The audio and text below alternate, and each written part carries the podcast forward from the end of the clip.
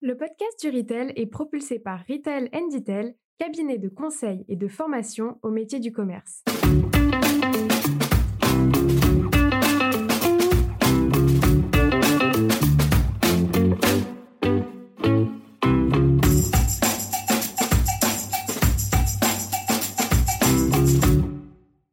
Bonjour et bienvenue sur le podcast du Retail. Je suis Sylvain Audrin, un des artisans de ce podcast dédié au commerce et à l'alimentaire d'aujourd'hui et de demain. Nous sommes un collectif d'experts et de passionnés du retail et du food. Aujourd'hui, j'ai le plaisir de rencontrer Anna Balaise, cofondatrice de Lizy, L-I-Z-2-E, une solution SaaS pour l'économie circulaire, la location et la seconde main. Ce qui m'a passionné chez Lizy, c'est l'approche très processée et très industrielle une approche finalement supply chain de l'économie circulaire.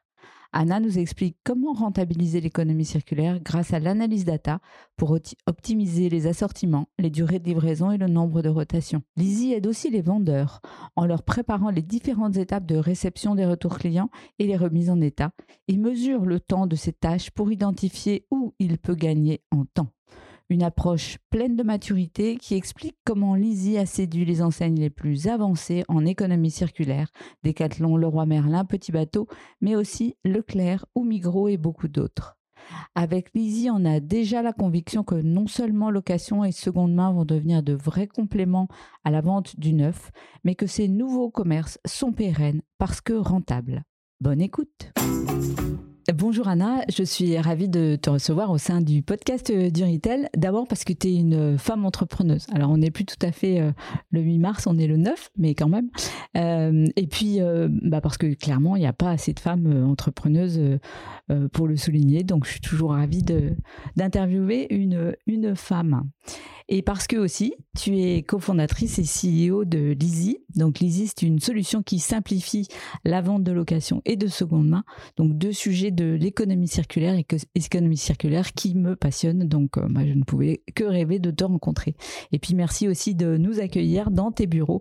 Moi j'aime bien savoir comment ça marche les startups de l'intérieur.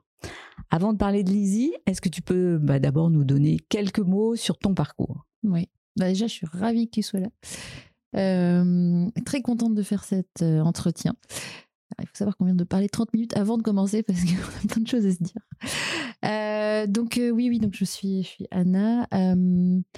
alors la, chose importante, c'est que je suis ingénieure dans l'âme, toujours. je voulais réchauffer Mars quand même, comme un certain Elon aujourd'hui, mais moi, c'était pas dans les mêmes optiques. Je voulais réchauffer Mars pour qu'on ait un plan B au cas où il se passe quelque chose sur Terre.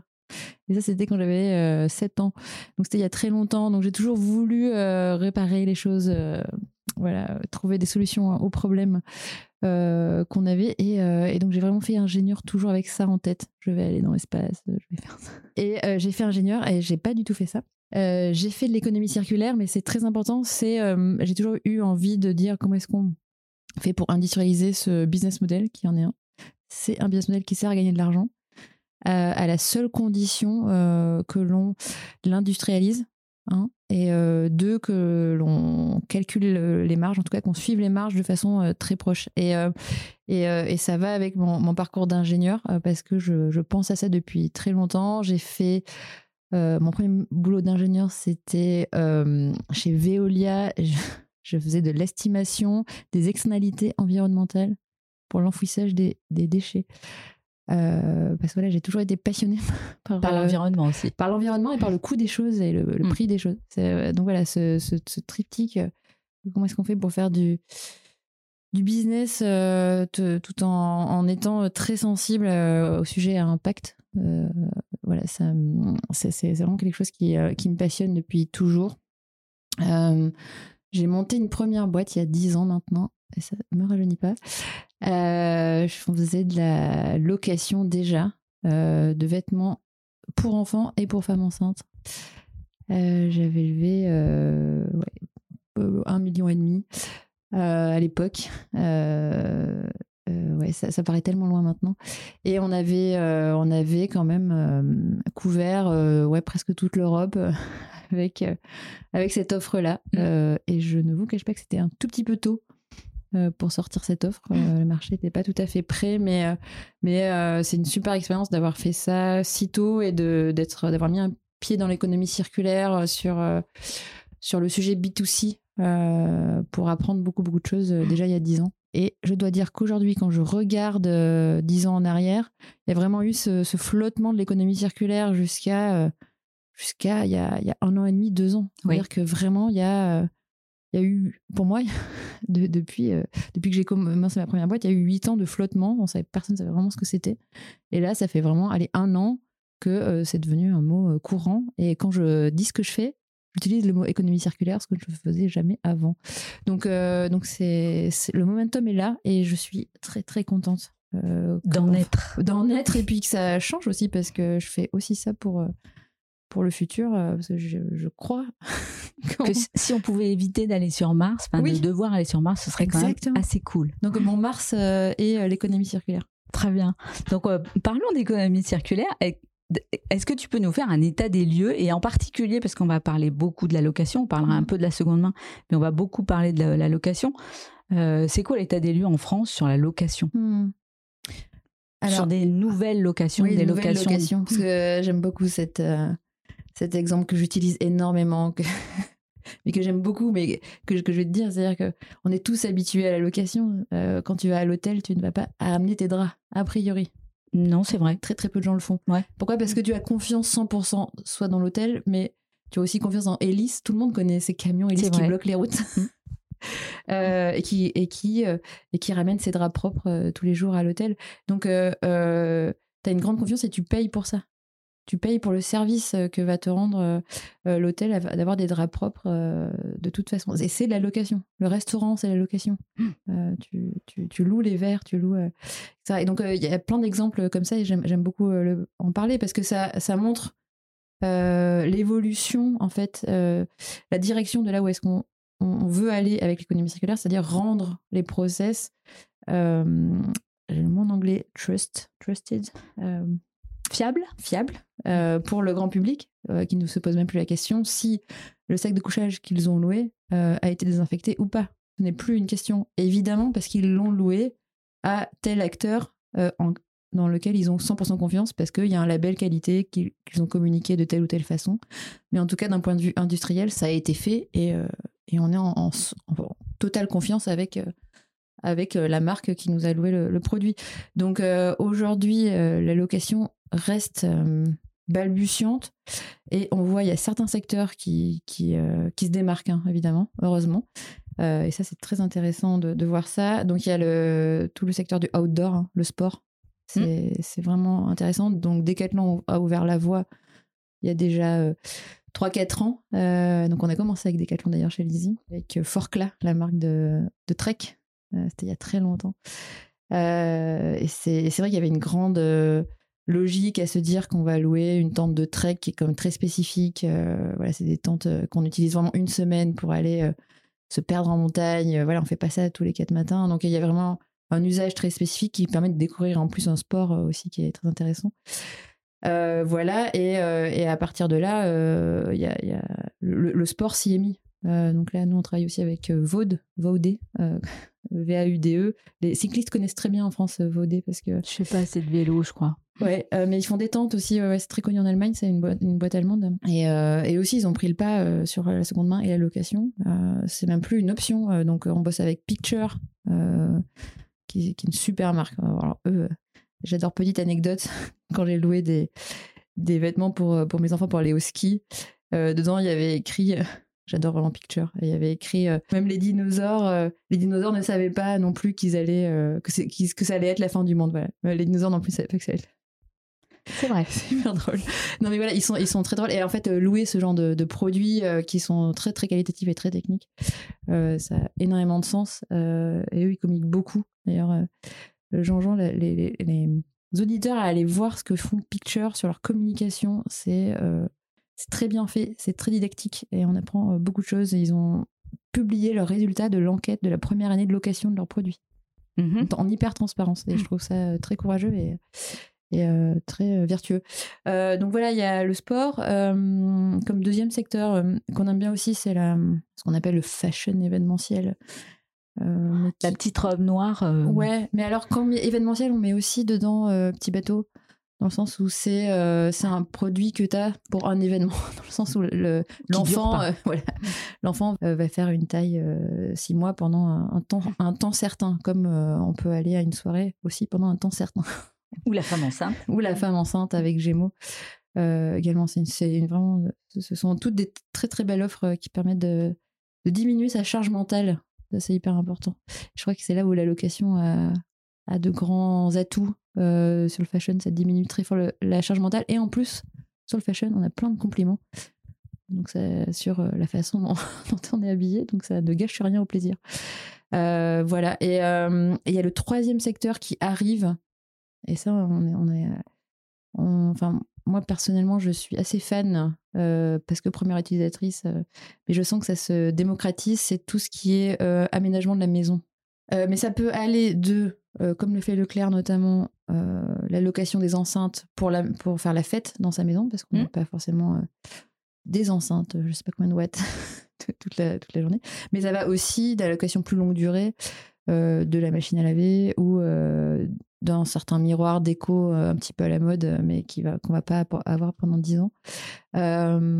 Voilà, ça c'est- c'est c'est un secteur qui arrive, qui a plusieurs modèles et qui est assez intéressant. Et c'est vrai que le Covid a certainement accéléré euh, ce secteur-là, étant donné qu'on reste plus chez soi euh, qu'avant 2020. Il y a le avant-après 2020. Même sur du mobilier d'ailleurs. Ouais, ouais, Quand, ouais. quand tu as, quand une chambre d'étudiant et tu Mhm. sais que tu vas rester 6 mois, 9 mois avant de repartir Mhm. ailleurs, finalement, pouvoir louer ton, ton lit, ton canapé, ta table de cuisine et ton frigo, ça peut être une solution. Là, on a une super boîte, je ne peux pas nommer encore, mais une super chouette, euh, super chouette retailer qui se lance sur la location de mobilier pour enfants, justement.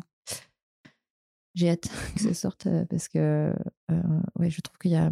Ça, change vraiment la façon dont on a un rapport avec l'objet. Mm. Ouais, ça, change l'objet en service et c'est assez intéressant. Donc voilà, euh, sur la location, il y a beaucoup de choses qui se font. Euh, si on se dézoome un peu de la France, euh, il y a beaucoup de locations de, vêtements. Ça, s'est toujours fait. On a cette licorne aux US, Rent the Runway, évidemment, qu- qu'on connaît beaucoup hein, par abonnement. Tout, donc nous, on a des investisseuses d'ailleurs américaines, elles sont toutes habillées en the Runway. C'est vraiment rentré dans leur mœurs hein, d'avoir un abonnement. Euh, de, de- une partie de leur garde-robe est faite d'un abonnement à la location. C'est assez génial. Euh, voilà, et, euh, et, euh, et tous les pays ont, ont leur propre système de, de, location. Et les locations, enfin, on n'a pas parlé de la location des, des outils not- notamment, mais c'est aussi un marché absolument énorme, installé, euh, voilà, qui pour moi peut encore plus se développer que ce qu'il est aujourd'hui. Mais euh, Donc ouais. en termes de maturité, comment tu situerais la France par rapport aux autres pays d'Europe et, et par rapport à aux US c'est pas mal, c'est pas mal. On est, on est- enfin voilà, c'est c'est pas mal. hein. Il y, a, il y a quand même pas mal d'offres. euh, Beaucoup d'inici- oui, beaucoup Ouais. d'initiatives ces, ouais. ces 12 derniers mois. oui, oui. Donc on n'est pas en, en retard. Non, pas en retard. Euh, le UK est évidemment un tout petit peu en avance.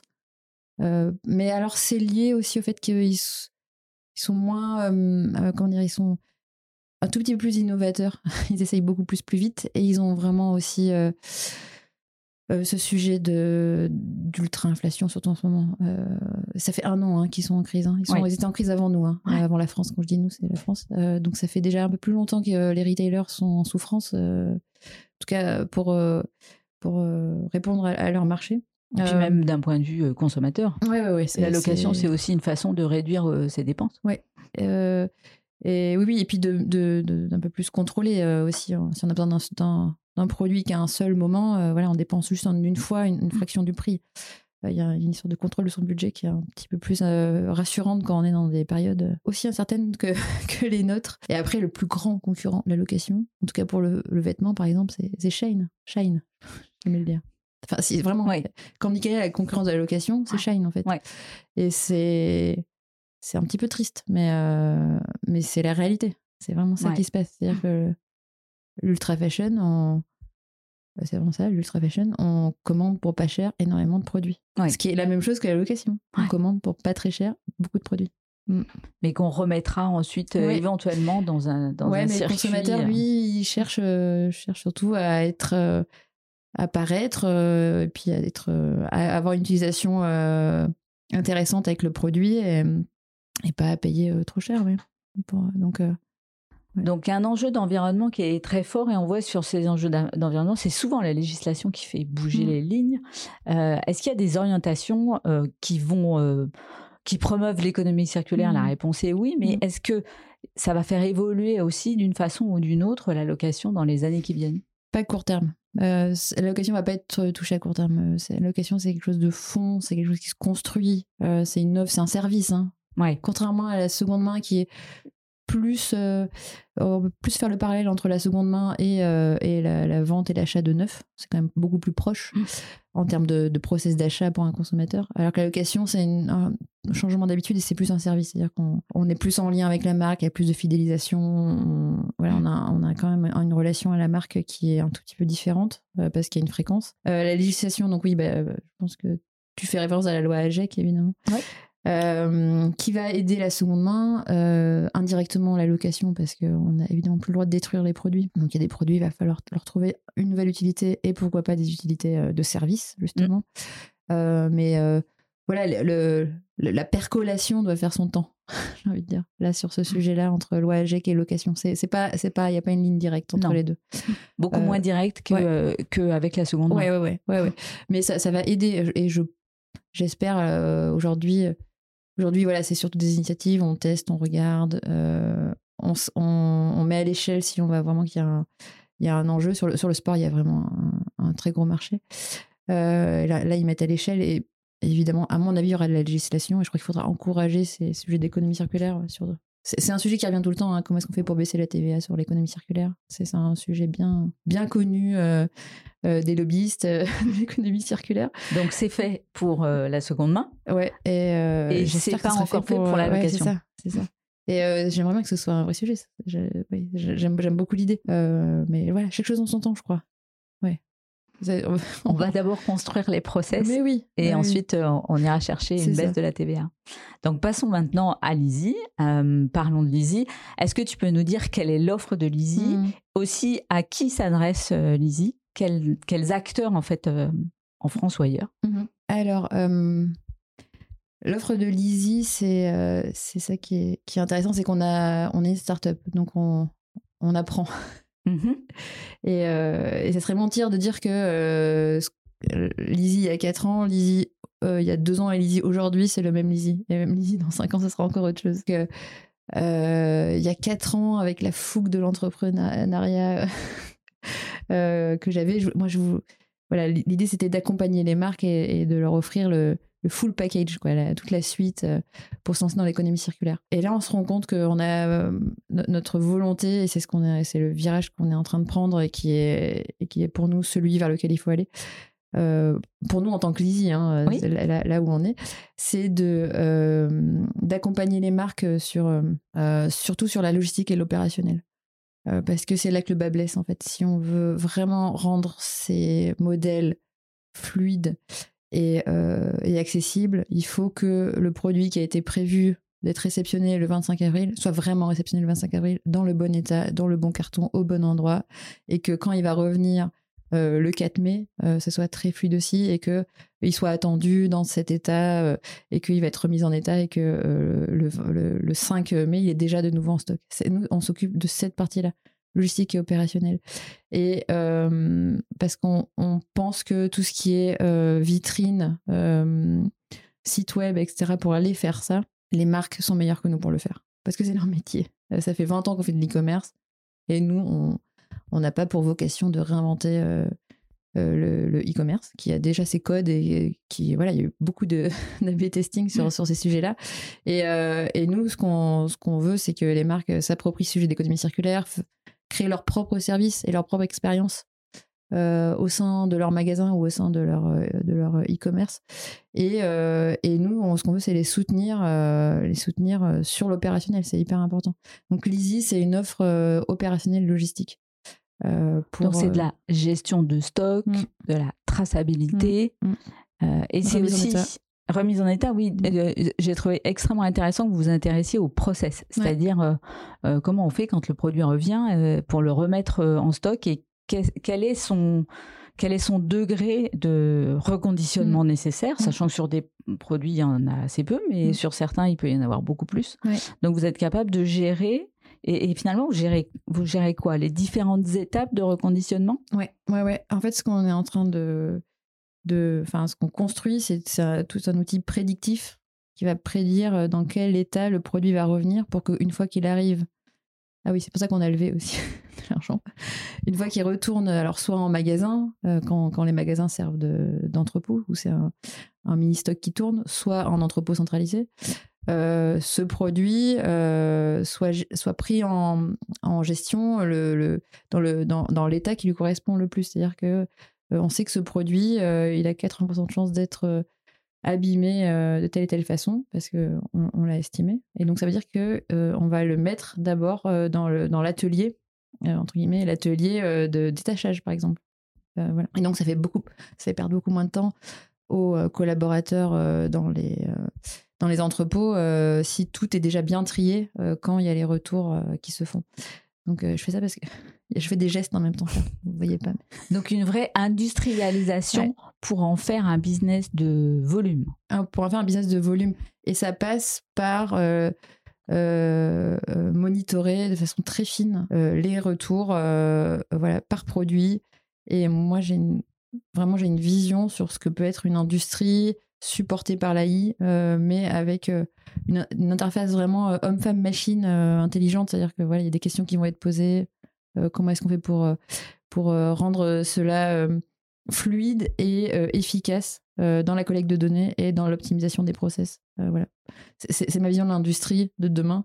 parce que je crois qu'on a plein de choses à faire et plein de choses à apprendre des gens qui travaillent dans les entrepôts et que notamment l'AI peut, peut aider. Ça reste une aide. Hein. Donc j'ai vu, il y a, il y a des, d'abord il y a des petites notices euh, pour aider mm. euh, les opérateurs qui vont mm. reprendre euh, les produits en leur disant, bah voilà, sur tel et tel produit, il y a telle et mm. telle étape de contrôle et ou de reconditionnement. Puis j'ai vu aussi qu'il y avait une petite minuterie. donc ça m'a rappelé des souvenirs. en alimentaire, on utilise beaucoup le chronomètre pour mesurer les temps de, de tâches. Donc vous aussi, vous mesurez les tâches pour savoir où est-ce qu'il va y avoir finalement de l'optimisation à faire, quels sont les produits qui coûtent du temps et ceux qui n'en coûtent pas. Exact. Ouais, ouais. Et euh, de là, il y a beaucoup de chemins euh, possibles quand, quand, quand les algos vont tourner. Euh, on sait que ce produit, soit il faut augmenter son prix à la location, soit ça veut dire qu'il faut le mettre en seconde main, soit ça veut dire bah, qu'il faut carrément arrêter de le mettre en location, soit ça veut dire voilà, qu'il est, pas, qu'il est peut-être trop cher. Ou qu'il Enfin voilà, ça a énormément d'implications et c'est là qu'on suit les chemins et que et qu'on fait de l'optimisation. Ouais, c'est vraiment à ça que ça sert. Et vraiment, ce que je disais en introduction, on n'arrivera pas à rendre ce modèle euh, durable si on ne mesure pas, euh, comme, beaucoup de, beaucoup de process d'ailleurs. Mmh. Mmh. Donc vous êtes vraiment rentré dans euh, la rentabilité, le calcul, du, le contrôle de gestion et mmh. la rentabilité de chaque, de chaque produit, de chaque catégorie. J'aime voire même de certaines, certaines, certaines cibles qui vont être peut-être plus intéressantes que d'autres. Exact. Donc, dans vos clients, vous aurez aussi des, DAF. Oui, euh, exactement. C'est marrant parce que euh, on travaille pour eux. On travaille, euh, une, on a une grosse fonctionnalité qui va sortir pour les DAF. Ouais.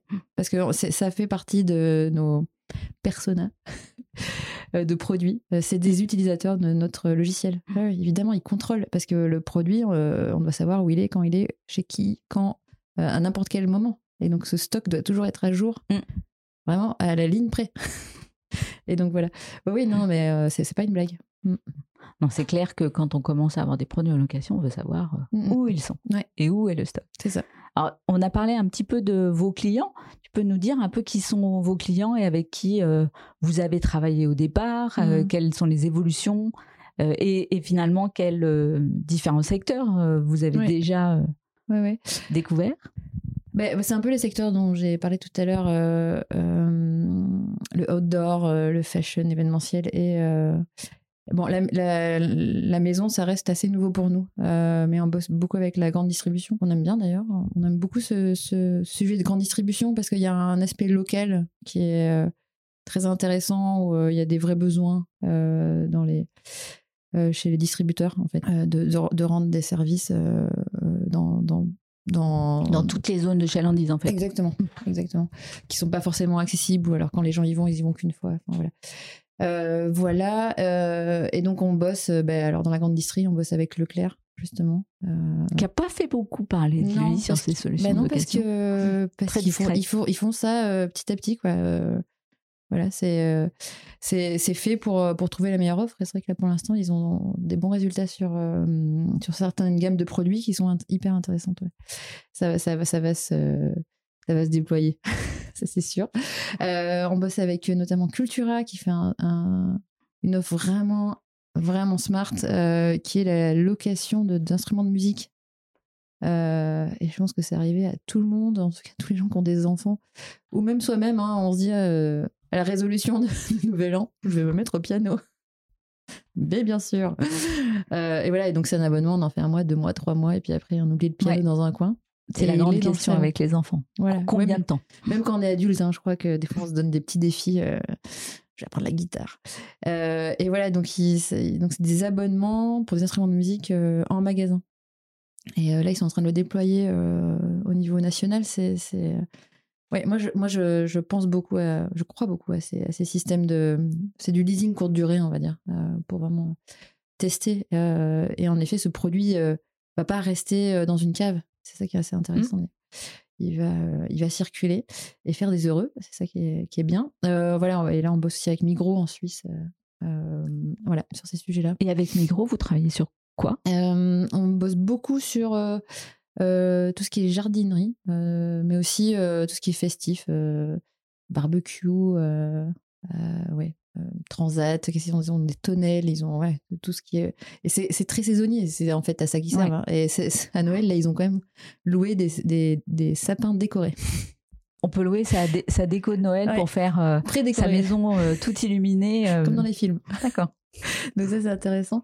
Euh, ouais, dans le fashion, on bosse, euh, on bosse avec Mage notamment.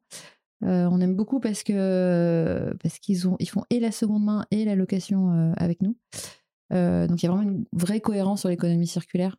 Comment est-ce qu'on eux, eux, leur, leur idée c'est comment est-ce qu'on fait pour rendre ce service accessible à nos clientes. voilà, être cliente Mage, c'est quand même être cliente à une, une- une image de marque. hein, Enfin voilà, ils ont ils ont une patte très forte. Et, euh, et voilà, et ça, ça, rend, ça rend la marque encore plus euh, attrayante euh, d'avoir un accès à ces pièces hyper désirables, en fait.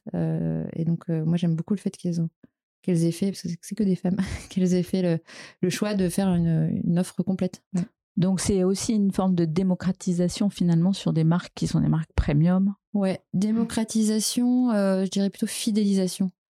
D'accord. Euh, ouais, parce Donc que... c'est garder plutôt le client au sein de l'écosystème de la marque. Ouais, ouais, ouais, ouais. Parce que ça n'empêche pas euh, les clients de Mage d'acheter du neuf et de faire de la location pour certains produits très spécifiques euh, qu'elles auraient peut-être pas acheté.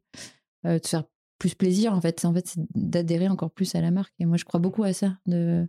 Que les marques, avec ces nouveaux services de location de seconde main et même de neuf, hein, je suis vraiment pas anti-neuf du tout, mais pour moi, ça doit être un, un tout. Euh, créer, euh, voilà, créer ce qu'elles font depuis toujours. C'est euh, développer leur, leur ADN. C'est un moyen d'expression pour elles d'encore plus développer leur ADN. C'est très créatif en fait hein, de changer de business model. Enfin en tout cas d'évoluer. Voilà, on bosse avec Bateau aussi. Eux aussi sont très très alignés. hein. C'est vrai que c'est un- c'est une boîte en termes de RSE qui est extrêmement qui fait qui qui font ce qu'ils disent. donc ça c'est Ouais. ouais, c'est quand même assez euh, remarquable. Euh, donc voilà là c'est euh, l'abonnement pour la location de, de vêtements de, de bébé aussi. Donc eux sont en box, si je ne m'abuse? On peut non, on peut comp- on, on compose sa, sa propre son propre panier hein, hmm, selon, selon ses besoins. Et Gémeaux sur la location de vêtements de femmes enceintes aussi, qui est un moment où on n'est pas forcément complètement sûr de comment on s'habille. Je trouve ça assez intéressant de se dire qu'on n'est pas toujours obligé de déformer ses vêtements. Il y a ce côté vraiment, c'est pour ça que je parlais de charge mentale, ça, ça, ça enlève vraiment une charge mentale de se dire qu'on peut avoir accès à des produits euh, sans, sans avoir à, à surpenser à ce qu'on doit faire. Et Euh, sans engagement mm, mm. dans le temps et sans engagement économique. Ouais, euh, c'est qu'un temps, quoi, euh, la grossesse. Euh, donc, euh, quoi qu'il se passe, quoi, on va pas rester enceinte euh, toute notre vie. Euh, voilà, et, euh, et on bosse évidemment avec des, des super boîtes outdoor qui sont pas encore sorties, mais on a hâte, mais en tout cas qui sont déjà sorties. Il y a Spider, c'est une marque de Volcom. Donc voilà, c'est- pas des petites marques, Volcom. Volcom, mais ça, ça parle aux gens qui faisaient du, C'est quoi ça? Ça Volcom, alors moi qui ai 37 ans, ça me parle parce que quand j'étais adolescente, tout le monde était habillé en Volcom. Ah, d'accord. Euh, ouais, c'est vraiment une marque euh, qui a marqué une certaine génération, la mienne notamment. Donc on était trop contents. Euh, Picture qu'on aime, qu'on aime vraiment beaucoup. Euh, bah, Decathlon évidemment. Et, euh, et malheureusement, enfin on est un peu déçus, mais ouais, on, on a bossé avec GoSport. Mais voilà. Eh oui, les temps sont durs. Les euh, temps sont durs. certains. Ouais, ouais. J'ai vu Delcey aussi, Ouais, vos euh, références. Ouais, ouais, c'était euh, c'était il y a longtemps. D'accord. Alors, si, si une enseigne euh, veut se lancer euh, dans la location, c'est quoi les principales difficultés auxquelles il faut qu'elle se prépare euh, Hmm. mentalement? Que ça va pas marcher tout de suite. oui, parce que c'est ce que j'ai raconté tout à l'heure. Il faut créer l'histoire autour de ce Mhm. nouveau service. Je, je pense tout le monde est là fasciné par le métaverse, mais parce que pourquoi? Parce que on va créer des nouvelles histoires avec cette histoire de métaverse justement. Mais il faut faire la même chose aussi avec le nouveau business model. C'est pas, il y a, pas de magie en fait.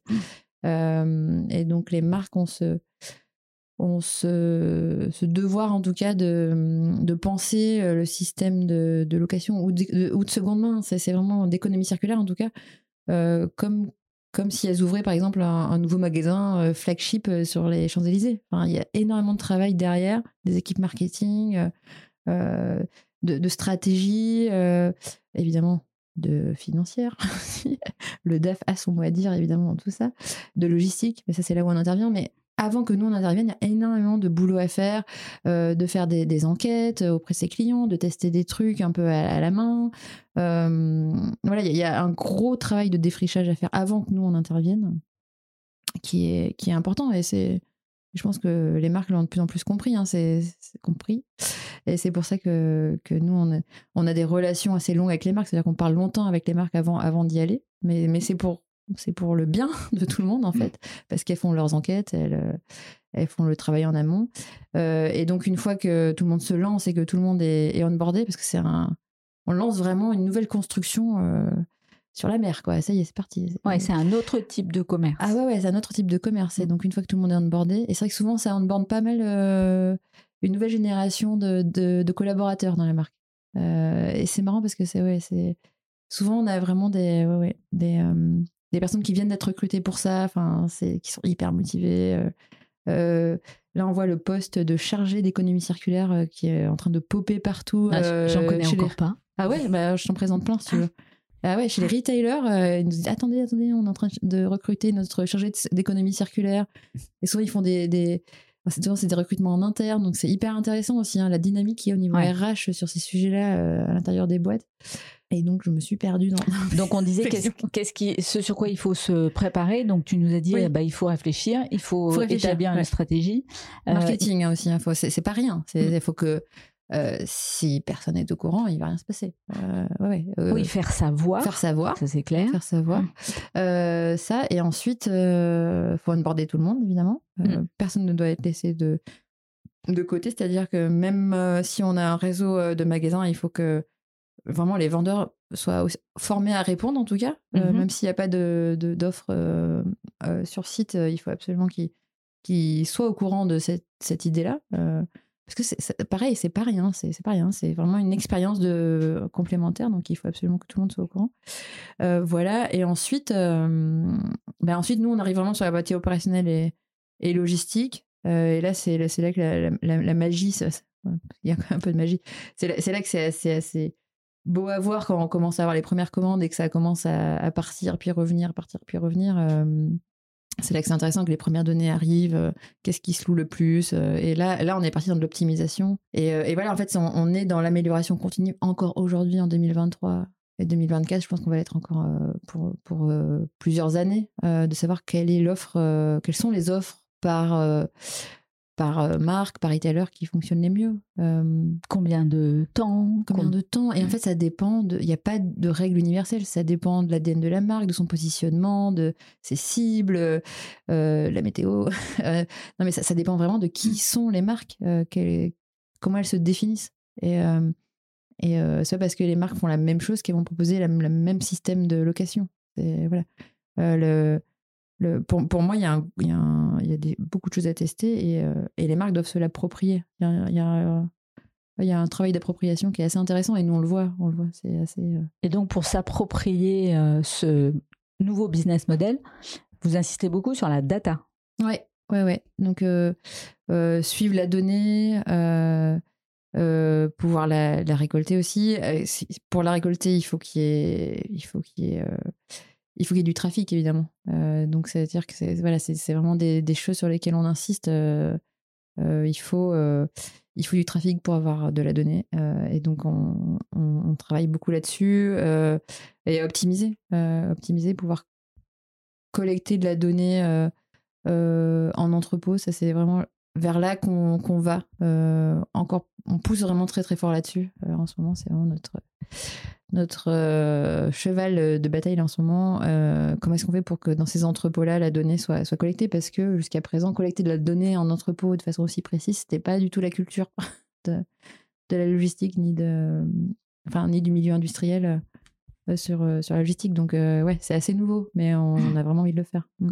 Tu parles beaucoup d'entrepôts. Euh, pour moi, la location, ça peut exister euh, en omnicanalité, c'est-à-dire euh, à la fois en magasin, Oui. en entrepôt, Oui.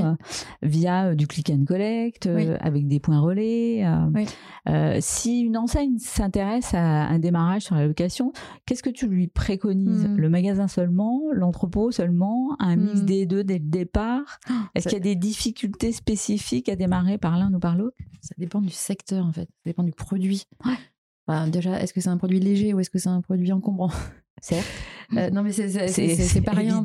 C'est pas rien, mais, mais bon, est-ce que euh, d'où vient leur trafic? C'est vrai que si c'est une euh, si c'est une DNVB ou si c'est une ouais, full digital, évidemment, ça sera en, en ligne, mais, Ouais. mais pas forcément parce que euh, il y a moyen de de trouver des, des relais.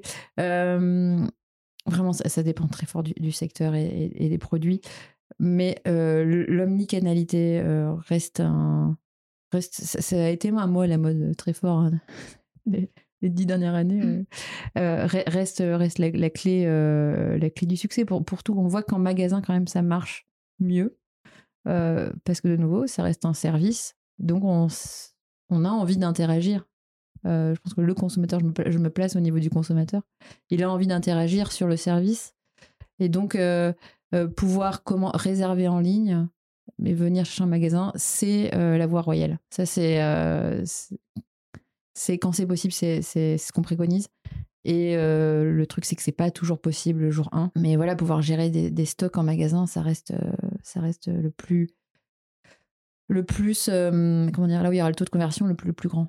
Euh, mais c'est pas toujours possible parce que par exemple pour les vêtements c'est c'est pas possible Euh, parce qu'il faut pouvoir avoir un centre un, Un centre de reconditionnement. reconditionnement Ouais. et vraiment un stock centralisé et Ouais. c'est aussi là-dessus qu'on bosse très très fort comment est-ce qu'on fait pour avoir un réseau de multi-entrepôts donc de multi-entrepôts euh, liés à plusieurs magasins et qu'il y a des livraisons qui se font de façon récurrente euh, dans les magasins Euh, et c'est là-dessus qu'on on travaille fort parce que parce qu'on veut pouvoir proposer euh, moi je rêve d'un magasin où tu puisses euh, à la fois acheter neuf louer et acheter seconde main c'est ce serait C'est clair. parfait Mm. mais ça demande euh, ça demande une rigueur logistique euh, qui, qui n'a jamais été abordée encore, euh, en tout cas dans la réalité. Ouais, ou un magasin showroom, euh, Mm. ou euh, éventuellement, ensuite, le produit, qui soit neuf, qui soit seconde main ou qui soit en location, arrive éventuellement même dans un, Ouais. dans un deuxième temps. Ouais, alors ça, je- a priori, ça marche pas très bien. Il y, en a qui essayent. il y en a mais- qui essayent, il y en a qui essayent, mais euh, ouais, c'est- a priori, le, le- quand on va en magasin, on aime bien repartir avec.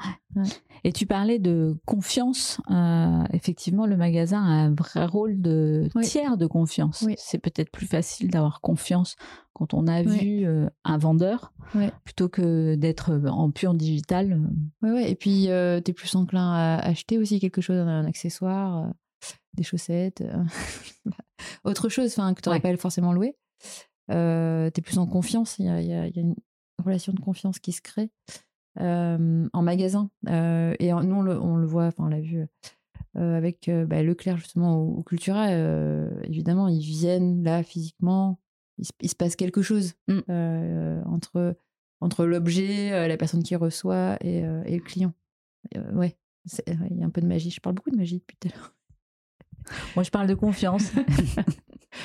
Ouais. Bah oui, mais je pense que ça passera par, par les magasins et c'est tant mieux parce que il y a tellement de sujets de réinvention du, du commerce de proximité que mm, Je me suis posé la question de comment on peut mesurer les bénéfices aussi à la fois de la Mhm. seconde main, parce qu'on en parle beaucoup, mais aussi de la location.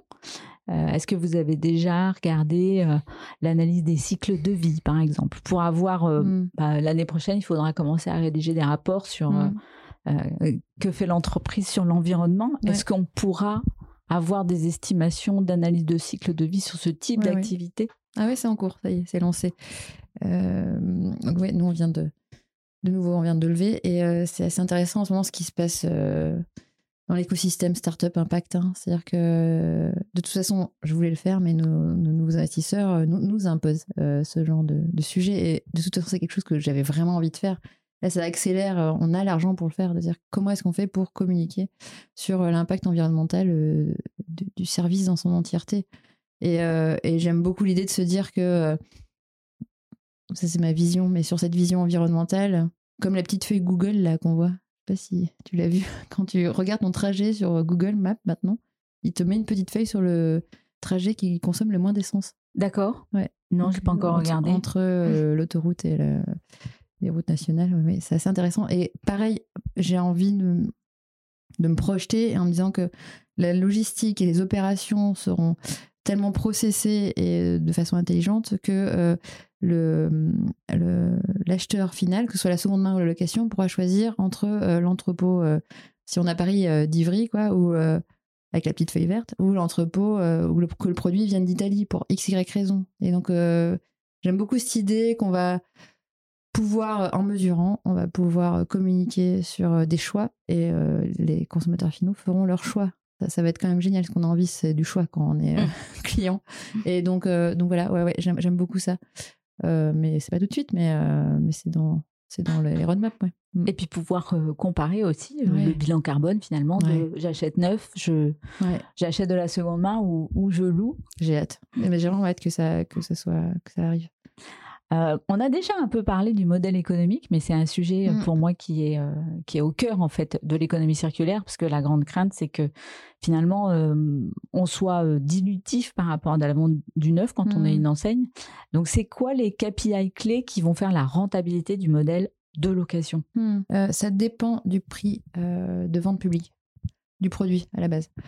Euh, en fait, le KPI principal, c'est euh, c'est le nombre d'allers-retours. Parce que la logistique, c'est ça. hein, c'est des, des choses qui, qui qui bouge prennent des camions, Non. puis qui reprennent des camions dans l'autre sens. C'est aussi pour ça que euh, euh, souvent au niveau impact environnemental, oui, mais ça voyage beaucoup le produit. Oui, mais bon, euh, quand on fait la compensation euh, sur euh, la production de 10 objets versus un seul, ça, ça s'équilibre. C'est ça l'équation. Et le modèle économique, en fait, euh, pour le système d'abonnement, euh, moins il y a d'échanges, plus c'est rentable. Donc, euh, plus, plus le produit est gardé longtemps, euh, plus c'est rentable, évidemment. Donc, il faut réussir. Mais en même temps, il faut que le consommateur puisse quand même le changer pour, pour avoir l'impression d'utiliser son, son, son service. Donc, Mhm. c'est le, le juste équilibre, en fait, entre le nombre d'échanges et, et euh, voilà, le nombre d'échanges. Et sur, euh, sur la courte durée, donc euh, quand on fait juste une location d'une semaine, par exemple, c'est euh, ce qui fait la rentabilité, c'est euh, c'est là où nous, on intervient à l'ISI, hein, c'est euh, le produit doit rester le moins longtemps possible dans ce idle time, c'est-à-dire vraiment dans le temps où il, il faut qu'il puisse repartir. comme ça, Ouais. il ne sert à rien.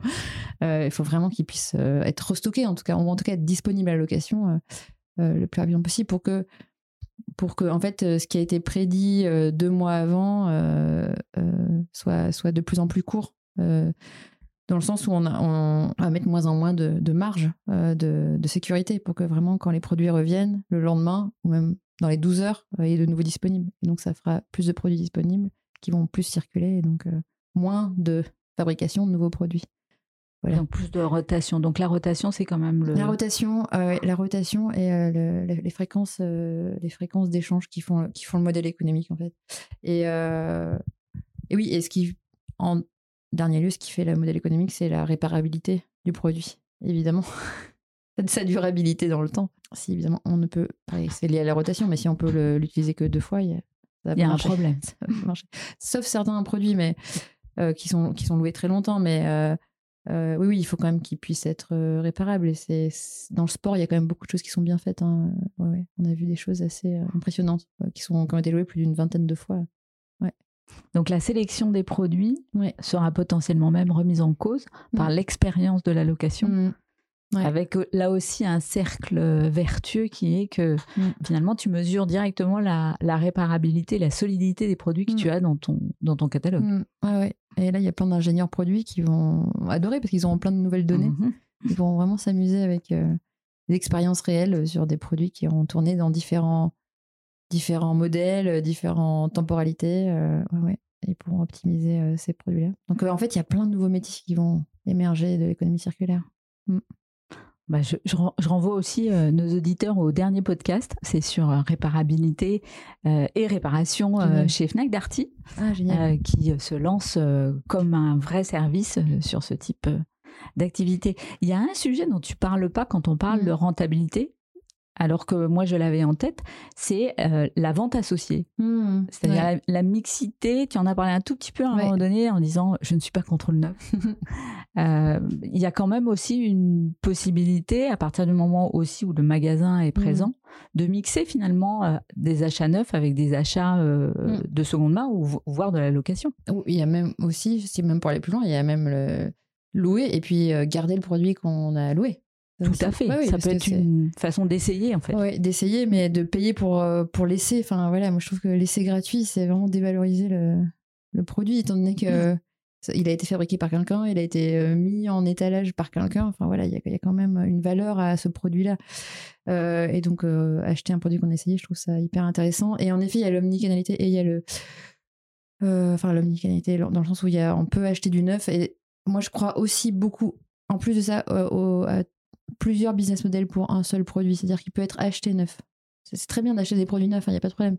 Mais euh, l'idée, c'est aussi de penser à un moment, bah, pourquoi pas le mettre euh, de nouveau en seconde main. Donc, euh, le, le revendre à la marque à qui on l'a acheté éventuellement, euh, qui va le valoriser, qui va le, soit le remettre en location si c'est vraiment quelque chose qui se loue bien dans le moment où nous on le renvoie, soit le mettre en seconde main et, et le mettre en location peut-être à un autre moment. Et donc, j'aime bien imaginer euh, cette vision pour la rentabilité justement, où ce produit aura plus, va permettre de capter de la valeur sur euh, différents euh, business models, que ce soit ça, la seconde main, la location ou, l'achat neuf. Et en effet, il y a la, vente de produits complémentaires, mais qui en fait fait partie de tout ce service qu'on essaye de créer. Sur le outdoor, c'est c'est assez évident. Enfin, si on va faire un, un trek, on a envie d'acheter des On doit acheter des produits lyophilisés. Je sais pas si tout le monde a envie de lyophilisé, mais c'est quand même l'idée. euh, voilà, si on part un petit peu dans des dans des endroits euh, pendant longtemps. Euh, donc voilà, il y a- aussi toute cette complémentarité et puis peut-être pas toujours opposer la location avec le neuf. C'est vraiment penser les produits comme complémentaires et aussi penser les usages comme complémentaires. Tout le monde n'a pas envie de la même chose. Quand on est un sportif, je prends toujours l'exemple du paddle que je te racontais tout à l'heure, mais on adore le paddle, mais euh, voilà, on aime tellement ça, mais on n'aime pas faire ça avec les touristes. Donc, euh, on va en faire pendant l'automne et l'hiver, par exemple. Euh, Mhm. et donc là, on a envie de l'avoir pour soi. Donc, on peut l'acheter seconde main éventuellement. Mais quand on est, on a vu des photos sur Instagram avec des gens en paddle, on trouve ça cool. On a juste envie d'essayer. On n'est pas trop sûr et on tombe tout le temps en plus. Ouais. On va juste le louer pour une semaine, par exemple, sur- où on est à la plage. Mm. Et donc, on n'a pas tous les mêmes envies. On n'est pas tous fait pareil. Ouais, voilà. Donc une vraie cohabitation, Mm. y compris une cohabitation euh, bah, en magasin, sur, le Mm. sur le pricing, sur les, sur les sites. Ouais. Donc on peut imaginer demain qu'on aura euh, bah, Plus de choix, trois offres et plus de choix, Plus en, de fonction choix. De son, en fonction de son usage. Euh, comment on fixe, euh, c'était une question très opérationnelle, comment on fixe le prix de la location? Mm. Euh, on le fixe en fonction, bon prix de la location en fonction de sa valeur. c'est le willingness to pay, là, le fameux. En fait, c'est. En fait, il y a le- la location de voiture. Ça fait longtemps qu'ils ont, ils ont craqué le sujet. hein. Si, si tu loues deux jours, tu vas payer 120 euros. Si tu loues un mois, tu vas payer 300 euros. Et euh, on ne multiplie pas 2 par 15. Tu vois. On, fait en sorte de. euh, quel est euh, le prix maximum que tu es prêt à payer pour l'usage que tu vas faire du produit. Et en fait, voilà, il n'y a, pas de relation linéaire entre le temps, le temps où tu loues et, et le prix par jour, par exemple. Donc, voilà, ce qu'on a observé Et c'est ce qui se fait. Enfin, je veux dire, il y a beaucoup de cas studies. Hein, enfin, la location d'outils, la location de voitures. voilà, c'est des choses qui, qui sont connues. c'est entre allez, 10 et 25 du, du prix neuf. On est, mais, et, mais c'est pas dépendant de la durée. Vraiment, c'est décorrélé. C'est-à-dire que si on a vraiment besoin d'une perceuse un jour, ou, ou alors d'un karcher, ou faire quelque chose dont on a vraiment, vraiment besoin, euh, on peut louer un jour euh, et on va payer euh, peut-être 20% du prix neuf, mais parce qu'on en a vraiment, vraiment besoin à ce mmh. moment-là. alors qu'un autre produit, on va payer aussi 20% du prix neuf, mais on va louer pendant une semaine, parce qu'on en mmh. a besoin pendant une semaine, et qu'un jour, ça n'a pas de sens. Donc en fait, voilà, c'est quel. c'est un pourcentage du prix neuf sur la durée où l'objet va avoir un maximum de valeur dans son utilisation. Ouais, c'est ça le prix. On voit aussi apparaître euh, des abonnements, donc des formes un mmh. peu différentes de location. Je parlais des box tout à mmh. l'heure, euh, dans les modèles de location. C'est quoi ta vision de l'expérience que vous avez chez Lizzie? Est-ce que il faut euh, plutôt pousser des box? Est-ce que, mmh. bien sûr, ça dépend des produits, mais comment on fait pour choisir finalement une formule plutôt qu'une autre? Ouais. Alors l'abonnement est un moyen hein, de, de, paiement pour moi. C'est juste une façon de d'avoir accès à des produits en location. La location, c'est juste le fait de ne pas posséder le produit. Euh, soit tu payes en abonnement, soit tu payes juste en one shot. Maintenant, tout le monde est assez habitué sur, euh, pour les films, soit tu t'abonnes à Netflix, soit tu payes au, film sur Google Play. Euh, c'est assez, c'est exactement la même façon de faire, mais mhm. au final, tu vas toujours regarder le film qui ne t'appartient pas. Mais c'est pareil. Alors, et la réponse, c'est quelle est la maturité? Évidemment, tout le monde a envie d'abonnement parce que c'est le Graal. Hein. la récurrence. Revenu récurrent, un peu. Euh, on, revient encore au DAF, on aura beaucoup parlé de DAF sur ce podcast. Euh, et, mais, euh, mais la récurrence, évidemment, et, et le fait que il y, a des, y, y a des produits qui, qui, qui, qui sont très forts, euh, une très forte appétence sur, sur la récurrence. Alors moi, j'adore être abonné à, des, un système de, de garde-robe, de vêtements, mais c'est pas le cas de tout le monde. Hein. Tout le monde n'a pas envie de faire ça. Mmh. Et et euh, par contre, est-ce qu'on a envie d'être abonné pour euh, euh, avoir des vêtements d'occasion à paillettes? Je suis pas sûre. On a plutôt envie de l'avoir une fois parce que c'est le mariage de sa cousine qui va se marier à priori qu'une seule fois. Il y aura le mariage de sa meilleure amie mais dans un an. Enfin voilà, et donc avoir un abonnement ici a moins de sens. Mais donc, donc les, les, marques et les retailers doivent vraiment réfléchir à quel usage qui est ma cible, c'est toujours pareil. Hein. Euh, quel usage qui est ma cible, quel est mon produit, euh, et quelle est l'expérience que je veux offrir avec, euh, avec la location. Et est-ce qu'on peut faire cohabiter abonnement mmh. et ce qu'on appelle le data date? Ouais, courte durée, oui. oui, on peut faire complètement cohabiter. et c'est justement pour ça que nous, on est là, c'est qu'on fait cohabiter des modèles différents dans la logistique et les opérations qui, qui deviennent de plus en plus complexes. évidemment, parce que euh, bah ça peut être le cas de, cet exemple encore dans le fashion. Euh, on aura des, des, vêtements casual par abonnement et des vêtements euh, festifs par, en one shot. En one shot, voilà, parce qu'ils seront additionnels. C'est comme quand, oui, on achète un petit truc en plus euh, ouais, on, est très habitué à acheter des, trucs en plus maintenant. on nous pousse tout le temps des, petits, des petits trucs en plus, mais voilà, ça, à mon avis, ça, ça va arriver vers là. Mais euh, oui, pour moi, c'est pas, faut pas opposer les deux modèles. C'est des choses qui vont se répondre. Et de toute façon, c'est le marché. Enfin, c'est les consommateurs qui vont qui, vont, faire élire, le choix, qui vont élire les, les meilleurs systèmes. Alors, euh, Lizzie, vous, avez, vous êtes déjà à votre euh, deuxième levée. Mm. Donc, vous avez levé, si je, mes, mes informations sont exactes, comme mm. on dit, 1,3 million en 2021. Et là, vous venez en janvier de lever 9 millions. Mm. Alors, euh, quel est le développement que vous voyez et quelles sont les perspectives pour Lizzie dans les mois et les années qui viennent? Et puis, finalement, à, quoi va vous servir cette dernière levée? Alors, c'est une levée qui, c'est, une levée qui va avec son temps. Donc, on, on est quand même dans un temps de de consolidation. Euh, on n'est pas là pour euh, voilà, on n'est pas là pour pour dire on va réinventer la roue, ouvrir les États-Unis demain. Enfin non, c'est pas du tout ça l'idée. On est là pour consolider les équipes, pour les moi, j'aime bien cette idée d'utiliser cet argent-là aussi pour les monter en compétences, pour que tout le monde fasse encore mieux son métier, serve encore mieux nos clients, qu'on aille vraiment vers l'excellence. Parce que c'est ça qu'on est en train de faire. On est en train de faire quelque chose de nouveau. Et donc, on se doit d'être excellent dans ce qu'on fait. donc cette levée va aussi servir à ça. et deuxième pilier, ça va être justement sur tout le traitement de la donnée, mieux collecter la donnée, ce que je disais, l'interface homme-femme-machine qui pour moi et comment collecter la donnée en entrepôt, enfin en tout cas auprès de nos collaborateurs qui sont en, en lien direct avec le produit. Euh, et comment est-ce qu'il faut pour le traiter et comment est-ce qu'on fait pour euh, mettre de l'intelligence euh, dans, dans, là-dedans. Voilà. Et ça, c'est nos sujets. On vient d'accueillir notre deuxième data analyst là, hier. On est quel jour? Hier. Donc la data est définitivement clé dans la gestion de la seconde main et de la location. Et c'est ça qui fera le succès de ces business-là demain. Oui, oui, optimiser. ça c'est sûr, c'est sûr. Et d'ailleurs, je, suis en train de réfléchir, je ne t'ai pas posé la question, vous êtes en France uniquement ou vous êtes déjà à l'international? Oui, on est déjà en Allemagne, euh, en Suisse, en Espagne. Ah oui, la euh, Suisse, on a parlé, oui. Et, euh, et, et, en France et, et, le UK, là, ça, va, ça arrive. Mm. Donc, de toute façon, vous êtes pas encore aux US, mais vous êtes déjà international. Oui, oui, oui. Mais chaque chose en son temps, vraiment. J'y tiens. Alors, on arrive maintenant à la fin de cette interview. Et au podcast Retail, on a quelques questions signatures. Et en particulier, la première, parce que nous, on aime bien euh, que le commerce soit pas juste mm. du commerce, mais que le commerce soit un commerce juste. Mm. Donc, on demande à chacun de nos invités, c'est quoi pour toi un commerce juste? C'est un commerce où euh, les valeurs sont.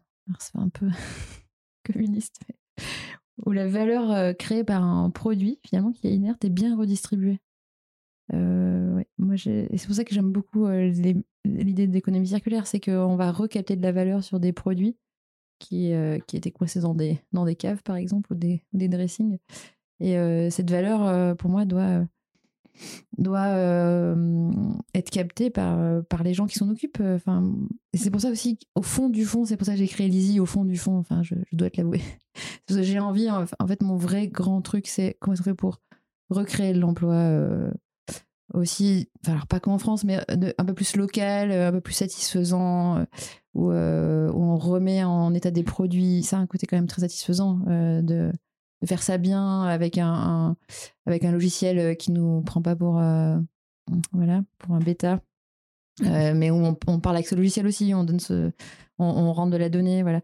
Et, pour moi c'est ça un commerce juste on, on, prend en compte tout le monde tous les maillons de la chaîne parce que c'est le commerce c'est extrêmement complexe. Comme on se pose pas la question comment est-ce que ce produit est arrivé sur Centre bah, il en a fait des kilomètres et des cartons et des palettes et des, et des Fenwick et tout ça.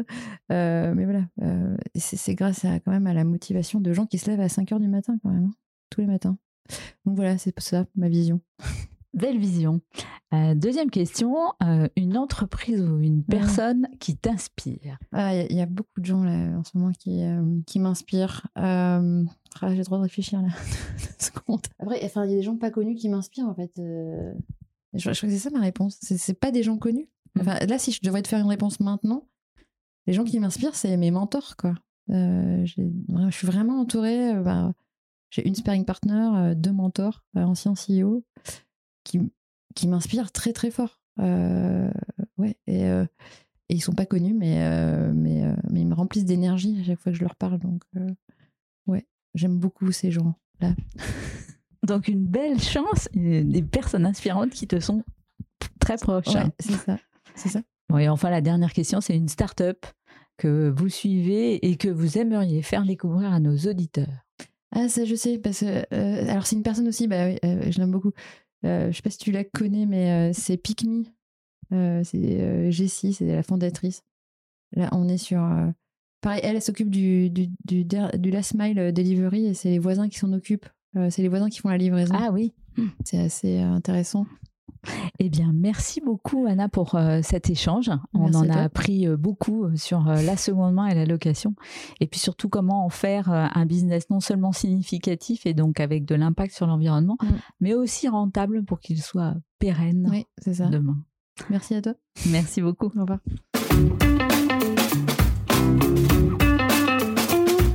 Vous avez aimé ce podcast? Alors abonnez-vous au podcast du Retail, laissez-nous un commentaire et ajoutez 5 étoiles. Et retrouvons-nous sur les réseaux sociaux.